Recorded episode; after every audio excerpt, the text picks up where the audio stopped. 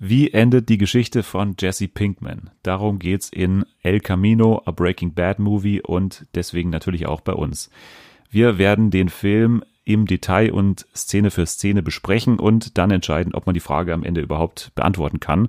Außerdem gibt's einen Tipp von mir für eine tolle Dokumentationsserie und natürlich haben wir auch mal wieder mal mehr, mal weniger interessante News dabei, unter anderem in dieser Woche zum neuen Bachelor. Also alles das gibt's jetzt hier bei Fernsehen für alle. TV for everyone, we really love TV. Primetime, daytime series, even reality. It's TV for everyone, TV for everyone. Ein herzliches Hallo, willkommen zurück zu Deutschlands spannendsten Backstage-Podcast bei Fernsehen für alle und in dieser Woche mit einer Premiere, mit einem Gast, der zum ersten Mal hier ist. Sie hat den Weg in die Studios gefunden. hallo Dennis. Hallo, erstmal hallo, die Zeit muss sein. Du sitzt hier in diesem Studio, was auch gleichzeitig mein Schlafraum äh, ist, mein Schlafzimmer. Wie gefällt es dir hier erstmal? Wie ist die Atmosphäre hier drin? Sehr gut, ich freue mich auf den Podcast und ähm, löst auf jeden Fall passend zum Titel schon gewisse Throwback-Vibes aus, weil wir hier auch mal Better Call Saul geschaut haben, als es gerade rausgekommen ist. Und schau mal über dich, da ist ein, es könnte nicht passender sein, was, was siehst du hier vor dir hängen? Ein Plakat von Walter White und Jesse Pinkman in ihren gelben ähm, Anzügen. Genau, in den Overalls. In den, direkt ich, aus dem Meth-Labor. Genau, wir werden über El Camino sprechen, a Breaking Bad Movie. Wir beide sind, glaube ich, große Fans von Breaking Bad. Du hast dir, glaube ich, extra nochmal die letzte Staffel fast angeschaut, komplett. Genau, also ich habe Breaking Bad tatsächlich das letzte Mal vor sechs Jahren angeschaut, als auch wirklich die letzte Staffel rauskam. Das ist tatsächlich schon sechs Jahre her. Ja. Und ähm, ich musste, wie du schon gesagt hast, erstmal reinkommen, wie die ganze Konstellation dann in der letzten Staffel noch war. Ich konnte mich nicht mehr an alles genau erinnern um auch quasi vorbereitet zu sein auf El Camino, weil der ja direkt einsteigt beim Ende sozusagen von der Staffel. Genau. Und äh, habe ich eigentlich deinen Namen schon gesagt? Habe ich schon? Ich habe nur gesagt, der Gast ist da. Also es ist auf jeden Fall Julia sitzt neben mir, aber ihr habt es im Titel ja auch schon gelesen. Eigentlich muss man ja gar nicht. Eigentlich können wir jetzt die Vorstellung komplett sparen, weil es steht eigentlich alles im Titel. Genau, wir sprechen über El Camino, wir sprechen aber auch noch äh, über andere Themen. Aber da wir heute ja über einen Film sprechen, und das ist ja eh ungewöhnlich für uns als Fernsehpodcast, dass wir über Filme sprechen. Aber in dem Fall passt es natürlich.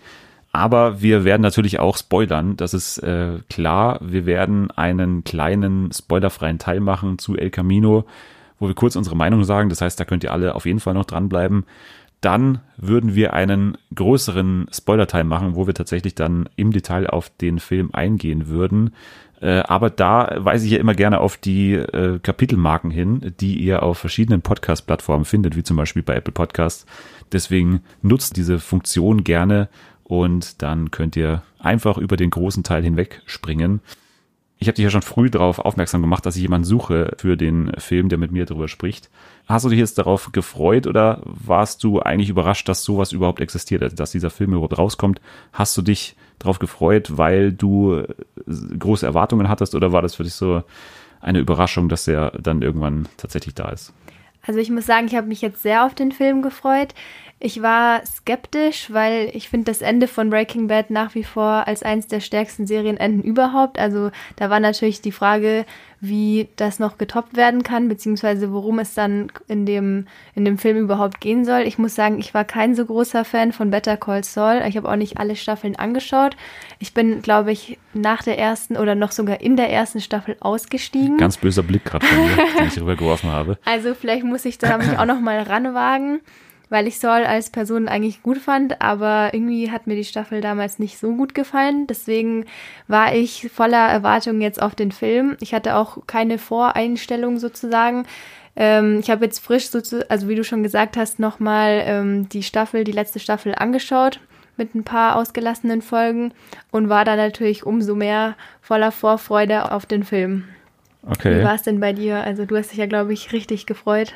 Ich habe mich sehr gefreut, weil das ja wirklich eine Überraschung war, dass der dann auf einmal angekündigt wurde. Und wir haben ja auch schon darüber diskutiert, als es damals dann angekündigt wurde, dass ja, es ja als Geheimnis verkauft wurde, dass der Film überhaupt gedreht wurde. Und dann hieß es auf einmal, dann gab es auf einem Interview von äh, Bob Odenkirk, also von Saul Goodman, der gesagt hat, ja, übrigens, der Film ist schon lange im Kasten und der dürfte jetzt dann auch bald kommen. Und dann kam tatsächlich auch die Ankündigung und deswegen war das dann im Endeffekt sehr kurzfristig und man hatte wenig Zeit, sich so darauf vorzubereiten. Also ich habe es dann doch geschafft, mich so innerlich darauf vorzubereiten und habe den mittlerweile auch zweimal gesehen und deswegen bin ich jetzt umso gespannter, wie du nach dem Film dann zu dem Film stehst. Hast du den jetzt, weil das ist ja die Frage, die jetzt im Raum steht und die ich immer wieder lese und die mir ehrlich gesagt so ein bisschen auf die Nerven geht, aber ich stelle sie trotzdem, ob du den Film gebraucht hast. Warum braucht man überhaupt Filme? Also ich finde es eine dumme Frage, allein schon deswegen. Aber hast du den jetzt gebraucht als Anschluss an Breaking Bad? Das ist eine gute Frage. Also Nein, ist es nicht. Das ist eine dumme Frage. Also ich muss sagen, ich bin an sich ein großer Fan von Happy Ends und ähm, auch von äh, kein Fan von offenen Enden. Deswegen hat es mich schon damals sehr interessiert, wie es mit Jesse Pinkman weitergeht. Also ich weiß nicht, wie, wie du zu Jesse stehst. Ich muss sagen, ich mochte Jesse schon die ganzen Staffeln über. Klar, ab und zu ist er einem ein bisschen auf die Nerven gegangen, aber das war ja auch bewusst vom Regisseur. Ähm, so ausgewählt, aber ich muss im Großen und Ganzen sagen, dass ich immer ein Fan von Jessie war und deswegen hat es mich jetzt natürlich auch gefreut, als man schon im Trailer gesehen hat, dass jetzt quasi Jessie die neue Hauptperson ist oder beziehungsweise auch sein muss. Von daher finde ich schön, dass er jetzt noch ein bisschen mehr Spielfläche bekommen hat, weil der meiner Meinung nach in der Serie vor allem gegen Ende dann ein bisschen untergegangen ist, neben Walter White. Genau, weil die letzte Staffel war im Prinzip dann wirklich der große Abschluss von Walls Geschichte und äh, Jesse ist dann so ein bisschen kurz gekommen, wie du schon gesagt hast. Er hatte dann, also wir werden jetzt Breaking Bad komplett spoilern, das ist klar. Also so viel Rücksicht können wir auch nicht nehmen, dass wir, dass wir eine sechs Jahre alte Serie, wie du gerade gesagt hast, ja, nicht spoilern würden die letzte Staffel beschreibt ja dann am Ende den Untergang von Walt im Prinzip und ähm, Jesse in dieser letzten Staffel, um da so ein bisschen die Ausgangsposition klar zu machen. Jesse war ja, ähm, hat sich ja dann von Walt losgeeist und wollte dann auch zur Polizei, weil er unter so einer Schuld gelitten hat ja dann. Die Staffel geht ja los, wo er das ganze Geld wegwirft, das er aus dieser ganzen Geschichte gewonnen hat. Jesse, wie er durch die Straßen von Albuquerque fährt und die uns Geld aus dem Fenster wirft, im wahrsten Sinne des Wortes. Und sich dann eben wirklich lossagen wollte von Walt und halt von dieser ganzen kriminellen Welt. Und dann sagt er ja tatsächlich auch bei der Polizei aus. Also er sitzt dann wirklich schon im Vernehmungsraum von Hank und äh, wird dann interviewt. Und das ist auch ein Grund, warum Jesse dann sich so verhält, wie er sich verhält, weil er will ja im Prinzip nicht mehr kriminell sein. Er will ja wirklich raus aus dieser Welt. Und so muss man den Film dann auch sehen, dass er flüchten will aus seiner alten Welt und in ein neues Leben aufbrechen will. Findest du, das hat der Film jetzt verdeutlicht, dieses neue Leben, oder ist es wirklich eher ein, eine 53. Episode von, ich glaube 53. ist es, äh, von Breaking Bad? Ja, das Problem hatte ich, während ich den Film geschaut habe, nämlich auch. Ich hatte die ganze Zeit das Gefühl, dass das sozusagen noch der Epilog ist von der Serie an sich. Also es war dadurch, dass es, das können wir jetzt glaube ich sagen, das ist ja kein Spoiler, der Film spielt ja direkt sozusagen nach der Flucht von Jesse von der Unterkunft von den Neonazis sozusagen, wo er lange gefangen war und wo dann am Ende auch Walter White gestorben ist. Er flieht dann sozusagen am Anfang vom Film von dieser Tatortszene weg und dadurch, dass es räumlich und zeitlich nicht getrennt war, war es schon schwierig, das als eigenständigen Film zu sehen. Hatte ich zumindest das mhm. Gefühl. Also ich muss sagen, teilweise kam es mir wirklich vor wie eine längere Folge oder wie zwei Folgen, die noch anschließen. Man muss ja auch wissen zur Entstehungsgeschichte, was dann auch Vince Gilligan in den Interviews so verraten hat und was er auch auf der Premiere, glaube ich, gesagt hat, dass es ja ursprünglich als Fangeschenk geplant war zum zehnjährigen Jubiläum und dann war es ursprünglich mal 15 Minuten lang oder so, sowas angedacht, dass man so als Mini-Episode irgendwie plant, also wo dann Jessys Weg so aufgezeigt wird. Dann wurde es ursprünglich eine wirklich eine Folge, dann ähm, haben sie es auch so intern genannt als wirklich 53. Episode.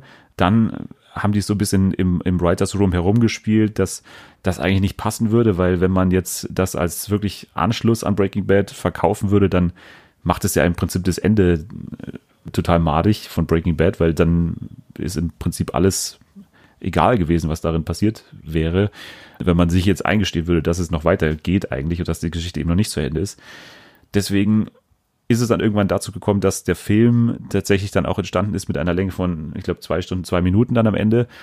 Und da sind wir, glaube ich, aber froh drum. Also das also klingt alles nicht so verführerisch für mich, was da davor im Raum stand. Also mit dieser kurzen Episode, das, das hätte, die, also da hätte ich ihm schon von Anfang an abgeraten, äh, auch wenn ich mir jetzt nicht zutraue, irgendwie Vince Gilligan etwas zu erzählen von, von Dramaturgie oder so, aber das hätte ich ihm wirklich äh, nicht empfohlen, wenn das so gewesen wäre. Deswegen sind wir, glaube ich, mal froh, dass es diesen Film gab. Und es wird ja so getan, als wäre das jetzt wirklich ein Fangeschenk. Und wahrscheinlich ist es das auch. Und wahrscheinlich muss man es auch als das betrachten.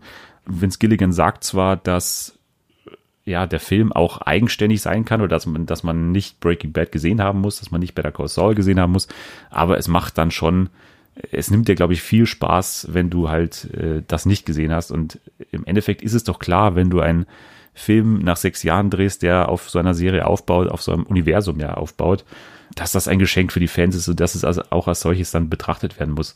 Und von dem her kann ich diese Aussage oder diese Frage immer wieder, hat man den Film jetzt gebraucht, nicht so verstehen, weil ich glaube, Filme ist es generell nichts Lebensnotwendiges und ja, genauso wenig wie man den Joker gebraucht hat, braucht man auch nicht El Camino und deswegen sollten wir jetzt da so ein bisschen entfernen davon. Also, wir haben schon angesprochen zum Inhalt. Jesse will weg, Jesse muss weg, äh, Jesse darf sich natürlich nicht fassen lassen, äh, er ist auf der Flucht vor allen eigentlich, also vor der Polizei erstens, dann vor den Nazis. Äh, vor sich selber. Vor sich selber, vor sehr gut. Gewissen. Guter Punkt. Und ähm, das ist natürlich für einen Film erstmal eine denkbar schlechte Ausgangsposition, weil er ja, und das war eigentlich das Problem, was ich äh, gesehen habe vor dem Film, dass er ja mit keinem wirklich interagieren kann. Also das ist ja ein Problem. Ein, ein normaler Film ist ja so aufgebaut, dass es äh, Protagonisten gibt, Antagonisten, irgendwelche Gefährten des Helden und das äh, hat sich mir nicht so erklärt, wo das jetzt herkommen sollte. Aber sie haben es ja dann gelöst, indem, dass sie wirklich stark in der Zeit herumgesprungen sind und viel über Flashbacks gelöst haben und ähm, dann aber auch neue Charaktere eigentlich eingeführt haben. Und ich glaube, da kommen wir fast dann schon zum spoilerfreien Fazit. Alles in einem, was sagst du, wie hat dir der Film gefallen als wahrscheinlich größter Breaking Bad-Fan überhaupt? Gute Frage. Ich habe äh, tatsächlich dann lange, nachdem die Credits dann vorbei waren, noch so da gesessen und habe das äh, versucht so einzuordnen. Und im Endeffekt war ich wirklich zufrieden. Also das ist einfach so. Also das muss man einfach sagen. Ich kann da auch nicht die Brille natürlich abnehmen, so als Breaking Bad Fan. Das ist ja auch blödsinnig. Also ich, ich bin halt Breaking Bad Fan und habe mich deshalb eben auch gefreut und deswegen sehe ich den Film bestimmt auch mit anderen Augen, als ihn jetzt ein anderer Mensch sehen würde. Wenn alle Filme oder alle Spin-offs, wenn da noch welche kommen, sollten, so sein würden wie El Camino, dann wäre ich sehr zufrieden. Und ich bin ja auch der Meinung, dass das Ende von Jesse eigentlich perfekt war in Breaking Bad und finde auch, dass El Camino es in keiner Weise irgendwie kaputt gemacht hat. Also das war mir ganz wichtig, dass diese Offenheit trotzdem noch irgendwie bleibt. Also El Camino ist alles andere als ein alles umfassender Film, der am Ende die Geschichte komplett beendet weil er halt auf die Stärken der Breaking Bad Macher eingeht, die sich da eben in diesen kleinen Szenen befinden, wo Charaktere von A nach B müssen oder wo sie irgendwas erreichen müssen. Und mehr habe ich nicht erwartet. Ehrlich gesagt habe ich genau das erwartet. Deswegen bin ich auf jeden Fall zufrieden. Wie sieht's da bei dir aus? Du hast ja schon gesagt, du bist eher, hast dir eher was anderes vorgestellt, aber was im Endeffekt dann eher äh, eine positive oder eine negative Überraschung? Also ich kann mich jetzt bis heute nicht entscheiden. Ich habe den Film vor zwei, drei Tagen angeschaut. Ich habe super viel drüber nachgedacht und ich kann mich bis jetzt nicht fix entscheiden, ob ich ihn jetzt gut oder schlecht fand. Also ich kann weder schlecht sagen gleich. oder gut oder ähm, anders als erwartet sozusagen. Ja, underwhelming. Also ich, genau, ich fand jetzt, er hatte super viele äh, Szenen und super viele Aspekte, die mir total gut gefallen haben, die mich auch überrascht haben. Aber ich muss auch sagen, es gab auch einige Sachen, die mich vielleicht ein bisschen gestört haben. Deswegen kann ich jetzt nicht alles in einem sagen, er war gut.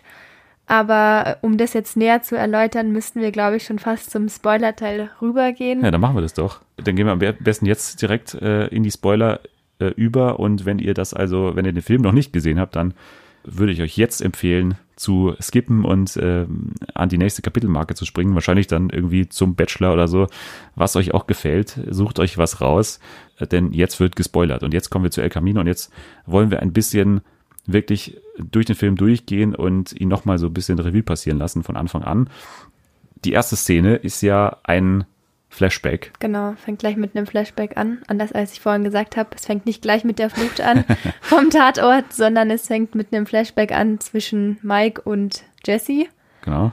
Und sie sprechen drüber, dass das spielt ja, glaube ich, auch in der fünften Staffel, diese Szene, wenn sie mal aussteigen oder sie sind in dem Moment gerade dabei, auszusteigen aus diesem ganzen Geschäft, wo sie denn quasi von neu anfangen würden.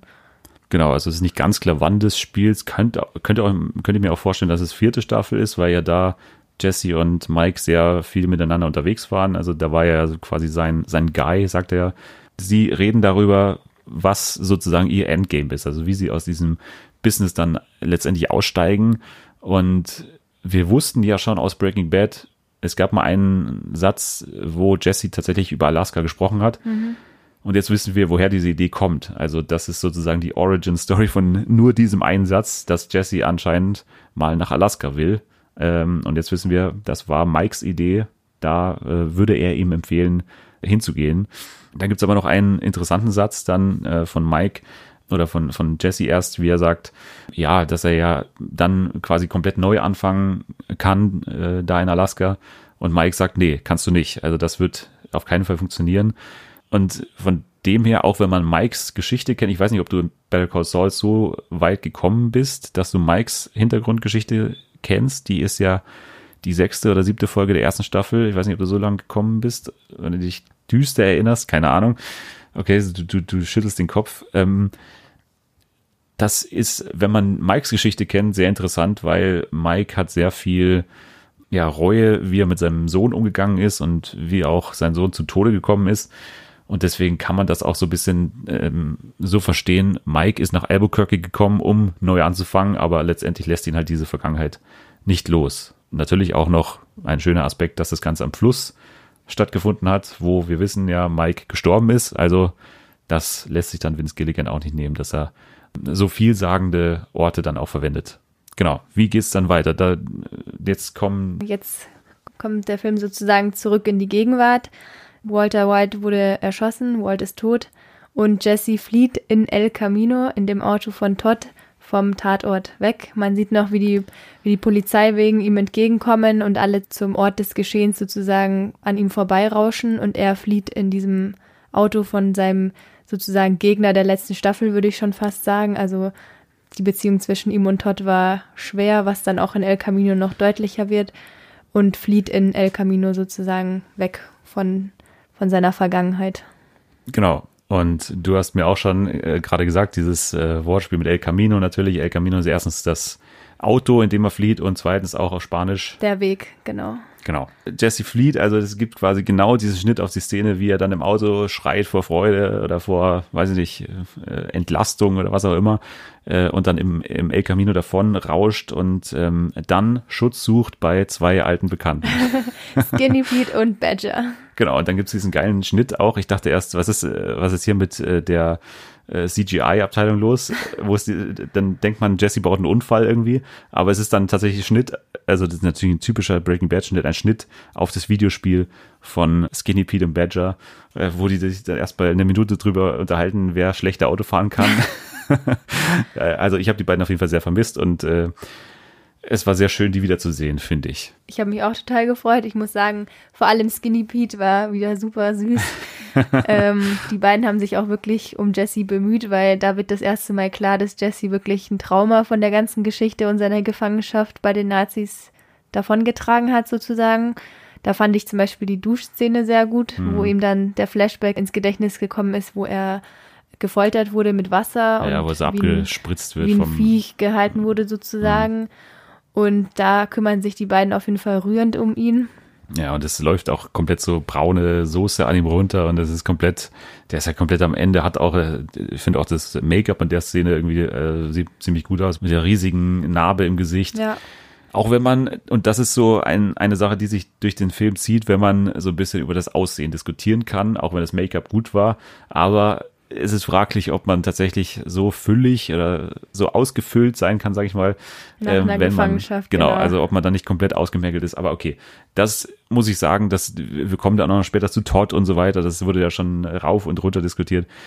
Das ist, glaube ich, wirklich eine Typsache, ob man da, ob man sich da wirklich darauf einlassen kann oder ob man da wirklich immer den Gedanken hat, okay, der ist halt, sieht halt einfach anders aus. Das hat man vorher bei Mike auch schon gehabt, der sieht natürlich viel älter aus. Also das ist halt einfach, damit muss man sich einfach abfinden. Leute werden älter und das ist halt so und das sind Schauspieler und Mei, das ist halt so. Also das ist für mich keine Kritik, ehrlich gesagt, die ich so wirklich zählen lassen kann. Das ist wirklich typabhängig, ob man sich darauf einlassen kann oder nicht. So, dann kümmert die sich eben weiter um ihn. Jesse rasiert sich dann, auch wenn äh, Skinny Pete sagt, ja, bleib vielleicht so, weil äh, du bist der Polizei jetzt eher unter einer anderen Frisur bekannt, aber ich glaube, er will halt einfach auch so diese Vergangenheit von sich weg haben, so weit wie möglich und dann eben auch wieder ja, Kurzhaarfrisur rasiert. Und das nächste Problem, vor dem Jesse jetzt steht, ist natürlich das Auto. Das Auto muss irgendwie weg. Da kommen wir zum nächsten äh, Charakter, der dann zurückkehrt, der den schönen Namen trägt, Old Joe den wir ja noch kennen aus diversen Szenen, zum Beispiel am Schrottplatz. Mit Hank gab es die Szene, wo Jesse und Walt im Wohnwagen sitzen und äh, Hank quasi davor steht und dann Old Joe einschreitet und sagt, er darf nichts hier machen, ohne einen Bescheid äh, da einzudringen quasi, weil es äh, sich um eine Residenz handelt und er halt, halt nicht rein darf. Genau, dann mit den Elektromagneten. Genau. In der fünften Staffel, wo quasi mit Hilfe ähm, von Old Joe am Schrottplatz der stärkste Elektromagnet gebaut wird. Also da spielt er auch eine große Rolle mit. Aber, das können wir ja jetzt schon sagen, in dem Teil, in dem, also im Film ist er dann nicht mehr ganz so hilfreich und kooperativ, sondern ja, erst schon. Da, da wird er eher zum Verräter am Ende. Ja, was heißt Verräter? Er, er ist sich zuerst nicht, so ganz klar, was jetzt ja. überhaupt los ist und der würde ihm gern helfen. Also das hat er ja gesagt, irgendwie, it's on the house oder so hat er gesagt. Im Endeffekt merkt er dann auch, okay, das ist hier doch eine andere Nummer. Da sind irgendwie ganz andere, also da, da ist einfach so ein Manhunt gerade äh, im Gange. Deswegen kann ich mich da jetzt so also als einfacher Schrottplatz-Typ da nicht so einmischen und fährt dann weg und empfiehlt ihn dann, glaube ich, auch sich zu stellen. Also der hat dann schon irgendwie auch Angst vor dieser, ist ein bisschen überfordert, der Old Joe. Genau, und in dem Moment kommt ja dann sozusagen der Heldenmoment von Skinny Pete und Badger, wo sie ihnen dann sozusagen ähm, mit diesem Auto verhelfen. Ich glaube, Badger nimmt dann, nee, Skinny Pete stellt den, den, ja. äh, den El Camino vor seine Haustür sozusagen. Jesse flieht im Fiero von Badger ja. in einem unauffälligen Auto und ähm, dann meiner Meinung nach die rührendste Szene des ganzen Films, als Skinny Pete zu Jesse sagt, dass er immer sein Vorbild war. You're my hero and shit, genau, glaube ich. Ja. Genau. Das ähm, erste Mal auch ohne Mütze, glaube ich. Also ist natürlich ein schöner Satz.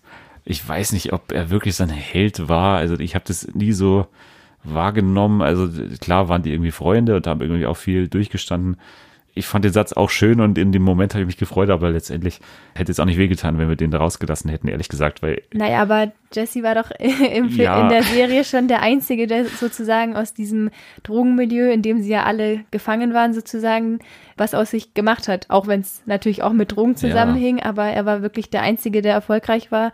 Und bei Skinny Pete und Badger hatte man halt immer ein bisschen Mitleid, weil die natürlich außer im Finale der letzten Staffel, da muss ich sagen, da haben sie mir am allerbesten gefallen, als sie mit den Laserpointern ja. sozusagen Walter dann unter die Arme gegriffen haben, dass seine Kinder dann doch noch an sein Geld kommen.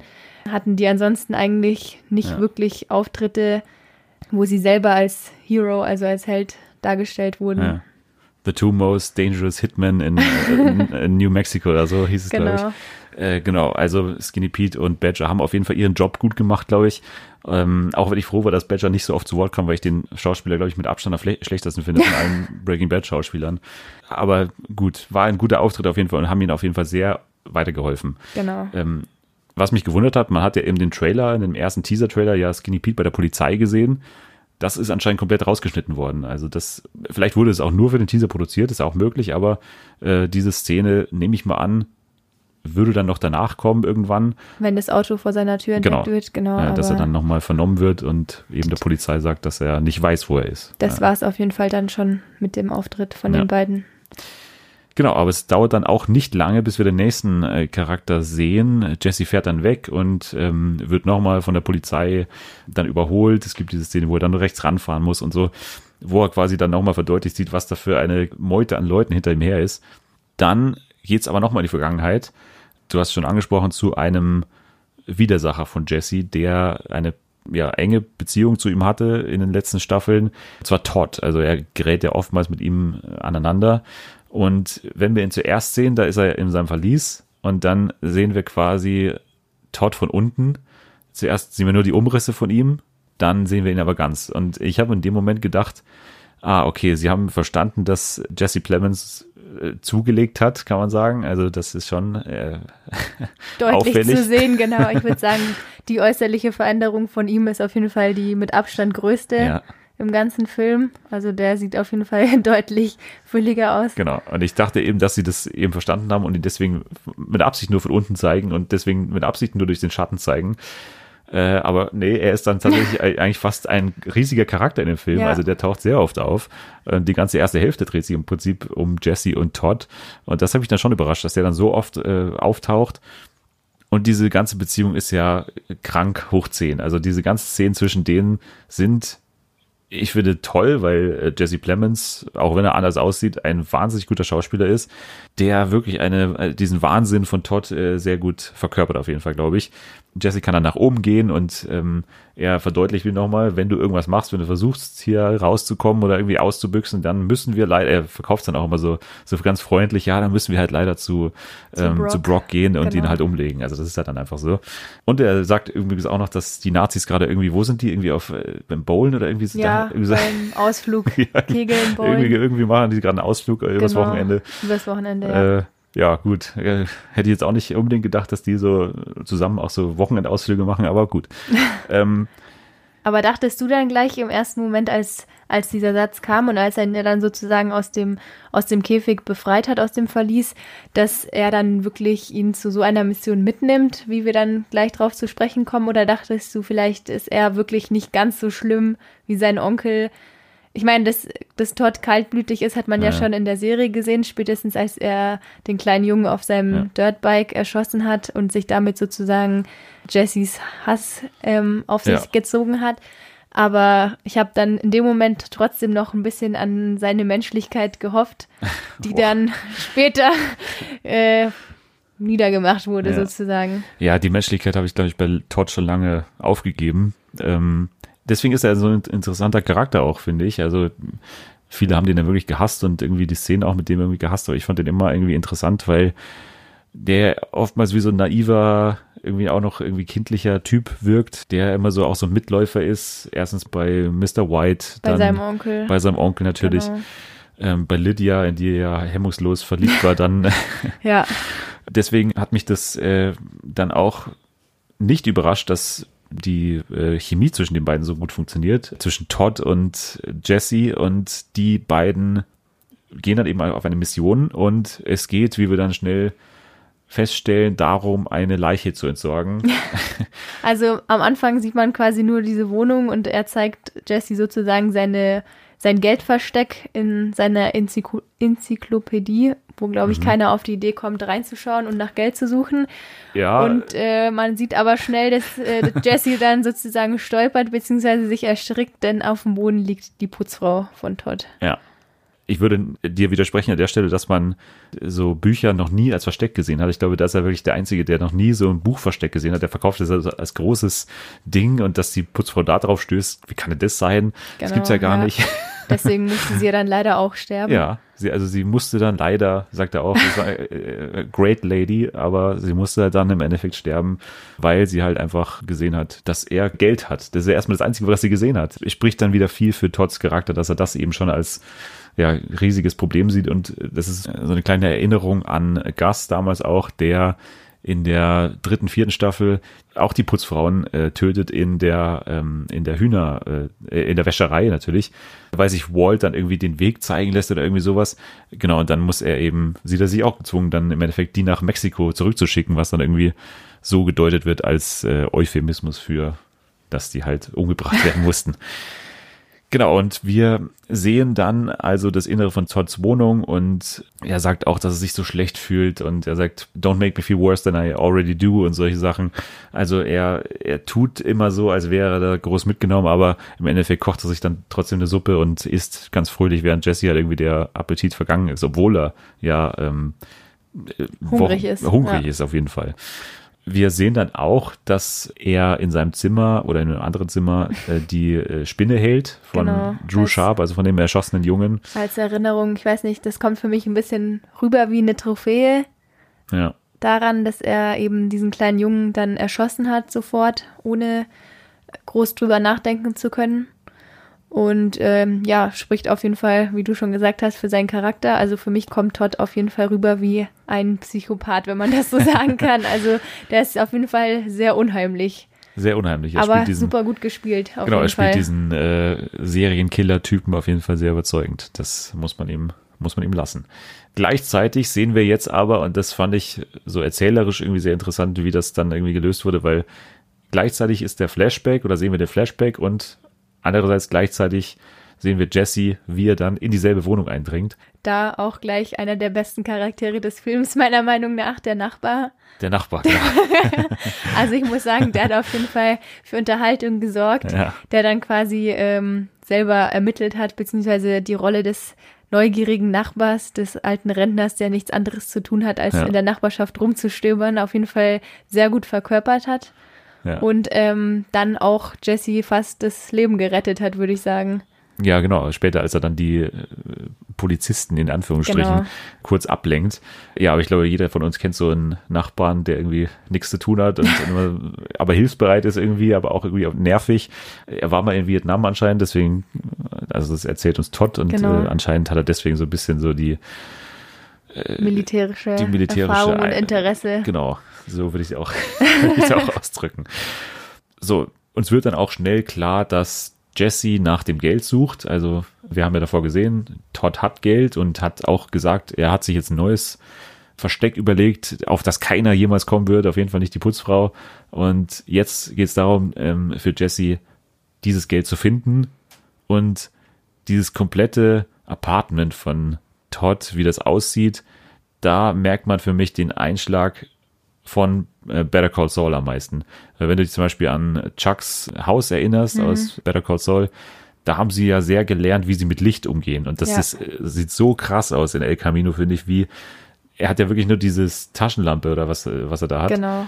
Und wie dann alles wirklich mit dieser Taschenlampe erleuchtet wird und wie dann minutenlang diese typische Breaking Bad Montage abläuft, wie das dann alles gefilmt ist, wie äh, die Kamera in den kleinsten Winkeln irgendwie sich drin versteckt und diese typischen POV-Shots und so weiter. Da ist dieser Look auf jeden Fall dann zum ersten Mal wieder richtig rausgekommen von Breaking Bad und vor allem aber auch von Better Call Saul. Da merkt man, finde ich, sehr den Einschlag dieser Serie.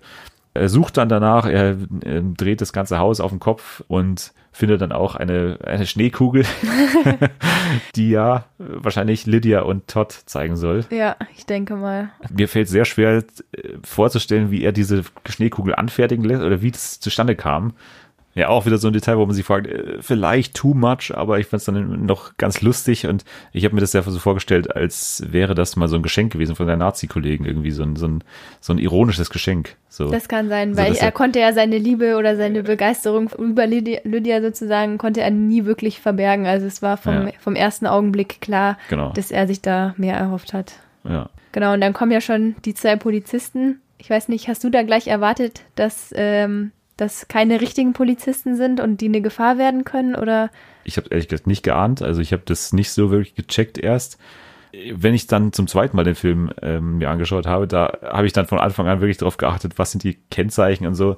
Also das kann man dann schon, kann man dann schon so früher merken auch, äh, weil die sich natürlich nicht so ganz professionell verhalten, Ja. wie die sich auch gegenseitig ansprechen und so. Das passt alles nicht so wirklich zusammen.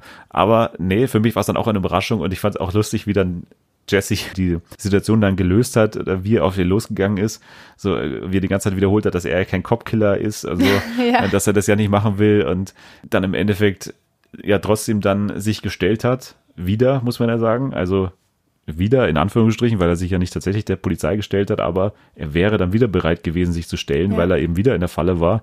Und ich dachte wirklich, jetzt ist der Film zu Ende. Jetzt haben die vielleicht doch das mit den 15 Minuten durchgezogen mit der kurzen Episode. Nee, aber dann merkt äh, Jesse es an dem Detail, dass ja keine normalen Handschellen. Handschellen? Nee, die Genau. haben ihn ja mit einem Kabel gefesselt. Ja, dann äh, bekommt auch Jesse dann natürlich den Gedanken, okay, so gefährlich können die nicht sein oder eigentlich können sie mich hier auch nicht umlegen, weil die wissen, der Nachbar ist draußen äh, am Rumstreunern und überall es ist es ist ja Tageslicht, also es ist ja mitten am Tag dann, glaube ich, oder? Wenn Ja, die eindringen doch. dann. Und deswegen können die mir hier jetzt gerade nichts wirklich anhaben. Vor allem in dem, in dem Moment, als er dann gefesselt liegt, klopft ja auch wieder der Nachbar Eben. und möchte noch mithelfen bei der Ermittlung oder hat dann noch irgendein Detail, was er sich aufgeschrieben hat, was er einem Officer zeigen möchte. Der Nachbar hat ja dann sozusagen Jesse in der, in der Situation ähm, aus der Klemme geholfen, beziehungsweise auch schon fast das Leben gerettet. Ja, und man muss ja auch zu den beiden Typen sagen, dass die ja dann auch nochmal neu eingeführt werden, weil man bekommt dann den Satz von denen irgendwann mal, dann beim Rausgehen, also wo sich die dann einigen, dass Jesse eben Teil des Geldes behalten darf. Dann bekommt man ja nochmal den Satz um die Ohren gehauen, dass sich die anscheinend kennen, also dass äh, Jesse den einen Typen zumindest kennt, weil er eben in einer gewissen Schweißerfirma gearbeitet hat, die diesen Kettenmechanismus da, an dem Jesse dann angebunden war, geschweißt haben. Also die haben das zusammengebaut und das ist wieder so typischer Gilligan eigentlich, so ein Charakter, an dem man nicht so wirklich denkt, aber wenn man so genau drüber nachdenkt, dann macht er halt absolut Sinn, weil wer hätte diese Arbeit übernommen, dieses, diese Vorrichtung zu schweißen, wenn nicht einer, der auch irgendwo Dreck am Stecken hat oder irgendwie auch einer, der natürlich nicht zu den Autoritäten gehen kann, weil der irgendwie auch kriminelle Machenschaften am Laufen hat. Als dieser Typ dann oder als diese Typen, das müssen natürlich irgendwie Kriminelle sein und die dann sozusagen als große Bösewichte des Films dann dabei zu haben, fand ich schon dann auch gelungen eigentlich, weil das ja nicht irgendwelche Typen sind, sondern eben auch Typen, mit denen er dann eine Vergangenheit hat. Genau, in dem Moment wird ja auch nochmal durch den Flashback eben klar, wie sehr er eigentlich gefoltert wurde. Also diese ganzen Flashbacks zeigen viel mehr seine Situation. In der Serie wurde das ja, glaube ich, gar nicht mehr thematisiert. Man hat nur gesehen, dass er in diesem Käfig oder in diesem Verlies gewohnt hat, aber man hat nicht das Ausmaß gesehen, in dem er eigentlich schon gedemütigt wurde. Allein durch diese Vorrichtung, die du gerade beschrieben hast, wo er quasi an dem Seil hing und dann auch zur Belustigung des äh, Onkels von Todd und auch von dem Schweißer dann da sozusagen an diesem Seil, an dieser Vorrichtung hin und her laufen musste, bis er quasi daran hing und es auch also schmerzhaft für ihn wurde, Ja. mit Anlauf sozusagen versuchen sollte, aus dieser Vorrichtung auszubrechen. genauso schwer anzusehen wie eine Szene zwischen Todd und Jesse, wie sie in der Wüste die Leiche vergraben und dann Jesse im Handschuhfach eine Waffe entdeckt. Jetzt ist die Frage, warum erschießt er ihn nicht? Ja, gute Frage. Also ich finde, ähm, in dem Film wird nochmal mehr deutlich, wie eigentlich der Charakter von Jesse wirklich ist. Also der ist ja schon durch die Serie durch immer sehr labil gewesen, was die Morde anging, die Walt zum Beispiel durchgeführt hat. Also er war ja immer derjenige, der das Gewissen hatte. Er hatte immer schlechtes Gewissen, er hatte schlechte Träume. Er wollte eigentlich niemanden umbringen und war auch in der Hinsicht auch immer der naive Part von beiden. Aber ähm, bei ihm hat man halt wirklich noch bis zum Ende gesehen, da gibt's noch einen Funken Menschlichkeit. Also äh, und das hat sich dann auch im Film durchgezogen, würde ich sagen. Also das hat ihn auch so sympathisch gemacht, zum Beispiel für mich, dass er trotz aller seiner kriminellen Energien und Machenschaften trotzdem noch diese menschliche Ader bewahrt hat und eben auch gelitten hat, so wie da, als der, als das Kind in der Wüste erschossen wurde, war ja Jesse derjenige, der am meisten drunter gelitten hat und auch an Gewissensbissen. Und ich glaube, das hat er sich auch bis zum Ende behalten. Also er wollte eigentlich nie wirklich jemanden töten. Ja, obwohl es hier natürlich verständlich gewesen wäre und Ja. man darüber diskutieren kann, ob er dann äh, mit der Situation hätte durchkommen können oder was jetzt sein nächster Move gewesen wäre, weil bestimmt hätte er dann nochmal direkt zur Polizei gehen können, er hätte sich stellen können, er hätte auch irgendwie Brock suchen können und den irgendwie aus, der, aus dem Weg schaffen können, damit keiner an ihn rankommt, aber es ist natürlich alles mit Risiko verbunden. Also es kann auch sein, dass die Nazis dann halt die große Jagd auf ihn und Brock machen und ähm, das dann alles noch schlimmer wird für ihn. Also das kann ja auch sein. Es ist eine schwierige Situation und im Endeffekt hat er sich dafür entschieden, eben wahrscheinlich auch aus bisschen aus moralischen Gründen ihn nicht umzubringen. Äh, stattdessen hat er sich für Pepperoni Pizza entschieden und äh, durfte dann wieder ja, zurückfahren mit Todd und dann war deren Roadtrip, glaube ich, auch schon zu ja, Ende. zurück, er ist dann zurück ins Verlies. Großartig übrigens auch, wie die dahin fahren mit der Musik. Wieder eine typische Breaking Bad Szene, wie sie im Buche steht, also mit Musik und eines der Bilder des Films finde ich, wie dann Jesse hinten in dem äh, Wagen liegt, neben der Leiche, also jemand, der tatsächlich tot ist und Ja. jemand, der eigentlich auch tot ist, weil er ja kein, keine Hoffnung auf irgendwie, äh, ja, keine Hoffnung mehr hat auf Das irgendwas. stimmt, ja, das war stark. So, dann gehen wir aber auch schon schnell weiter. Wir müssen da auch ein bisschen anziehen hier mit dem Tempo. ähm, Er hat dann, glaube ich, knapp 120.000 Dollar, die er mitnimmt und fährt dann damit direkt zu Ed. dem Staubsaugervertreter, der nebenberuflich, wie wir wissen, auch äh, ein paar andere Dienste erledigt, der sich spezialisiert hat, wie auch immer das äh, passiert ist, dass man sich in dem Bereich so auskennt oder da so eine Expertise hat, aber der sich darauf spezialisiert, Leuten ein neues Leben zu verschaffen oder Leute irgendwo anders hin zu Neue Identitäten, neue Identitäten aufzubauen. aufzubauen. Genau. Also er hat es bei Walt gemacht, äh, nach New Hampshire und er hat es eben auch bei Saul gemacht, äh, nach Omaha und ihn zu Gene, dem äh, Cinnabon-Manager gemacht. Und jetzt will Jesse auch zu ihm. Und Jesse hat natürlich erstmal alle Staubsaugerläden abgeklappert, weil er wusste ungefähr noch, okay, das war ein Staubsaugerladen, aber das ist natürlich nichts, was im Telefonbuch steht. Das heißt, er musste alle abklappern und hat dann Ed tatsächlich daran erkannt, dass er sein Auto mal gesehen hat. Ja. Also damals hat er ja, Red Kidney. genau, Red, Red Kidney Bean.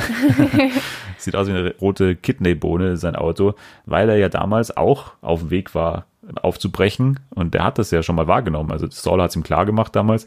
Und dann hat er sich aber dagegen entschieden, weil er damals ja die Nachricht bekommen hat mit äh, Brock und mit der Rizin-Zigarette und so weiter. Und dann wollte er sozusagen sich an Walt noch rächen. Das sieht der Ed aber gar nicht gerne, dass man seine Angebote nicht wahrnimmt und dass man sie sitzen lässt. Da ist er sehr nachtragend und das hat dann auch Konsequenzen für ihn.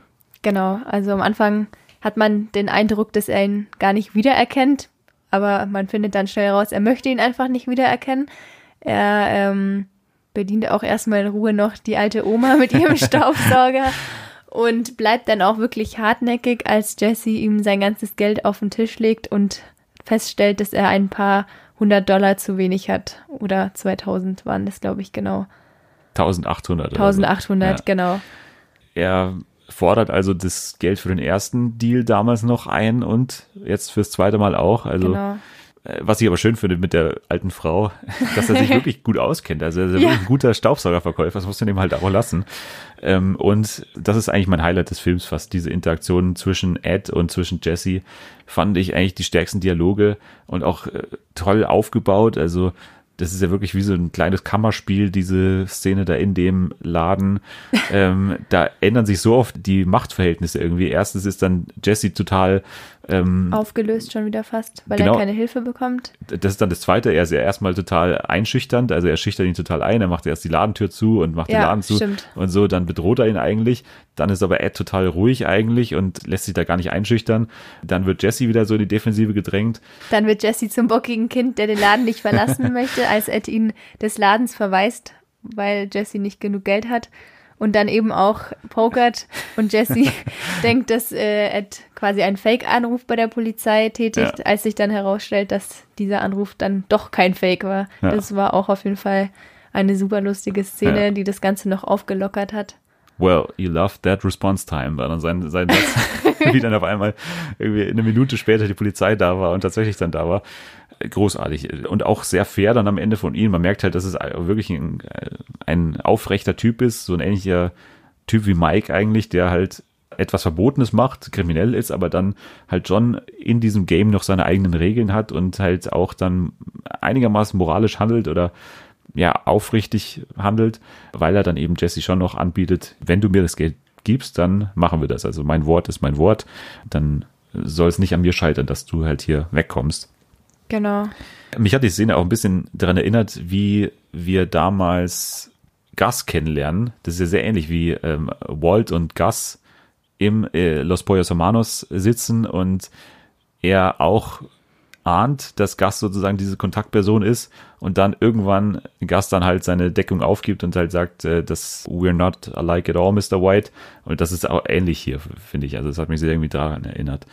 Jesse und seine Eltern sind weitere zwei Charaktere, die dann zurückkommen. Sie, er sieht sie vorher mal im Fernsehen, weil sie sagen, er soll sich stellen.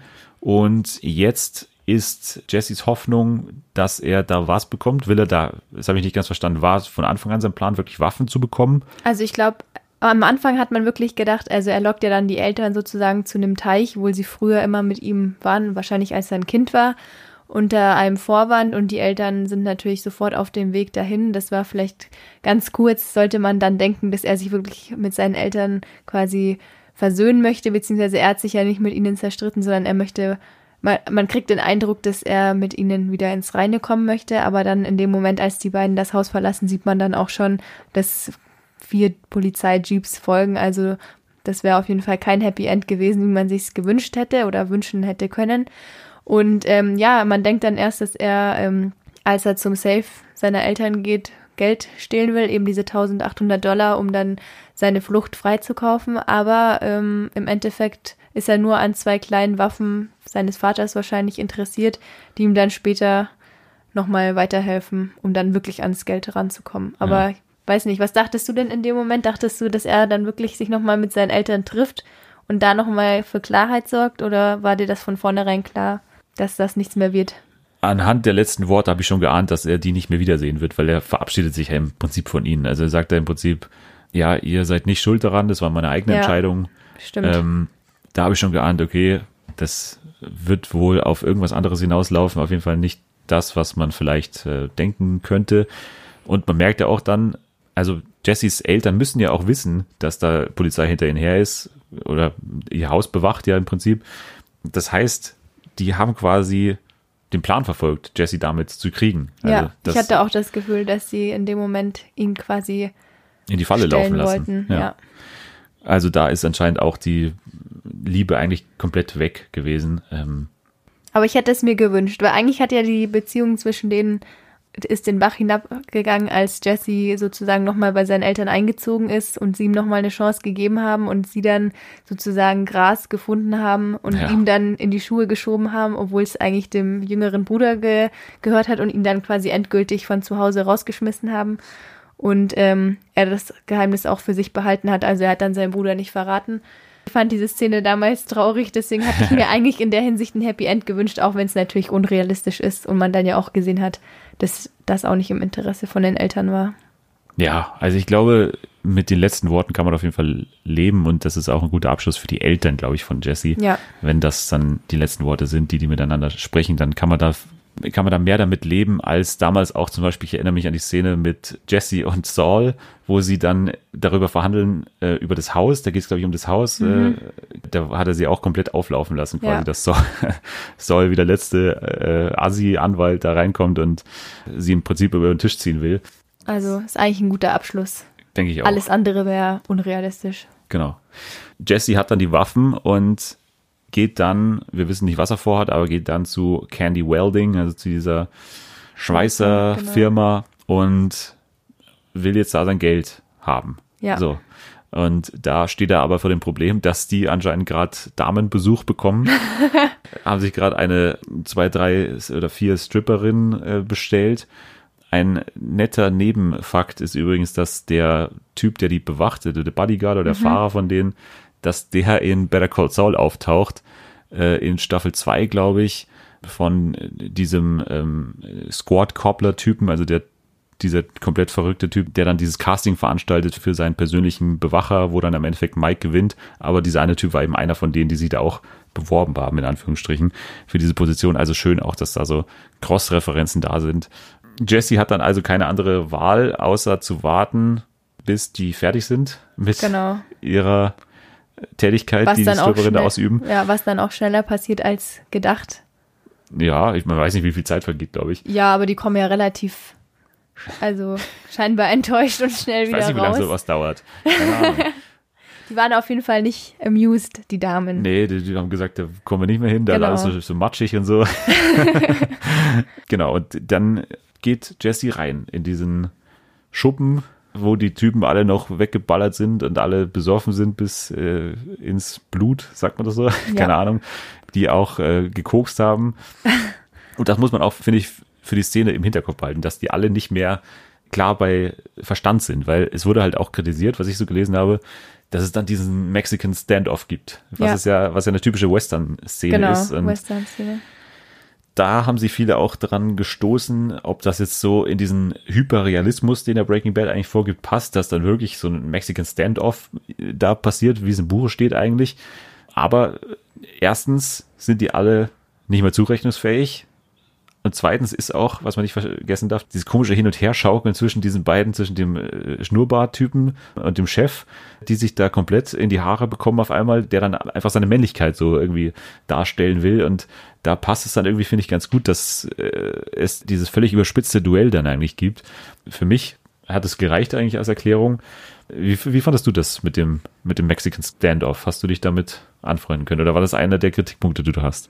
War kein Kritikpunkt. Ich war auf jeden Fall am Anfang ein bisschen irritiert, was jetzt wohl kommt, eben auch wegen dem, wegen dem Konflikt zwischen dem Schnurrbartmann und dem Chef. Das war alles ein bisschen äh, viel auf einmal. Und ähm, genau, es, ja, es ging ja dann eben darum, es war, also wurde auch deutlich, dass das quasi Jessys letzte Chance ist oder einzige Chance, an das Geld ranzukommen und eben auch, um sich dann versuchen zu retten. Und deswegen glaube ich, also fand ich es jetzt auch nicht so unrealistisch. Ich meine, der Chef war zugedröhnt, wie du schon gesagt hast, und Jesse hatte nichts zu verlieren. Von daher fand ich, war die Szene nicht zu überspitzt dargestellt.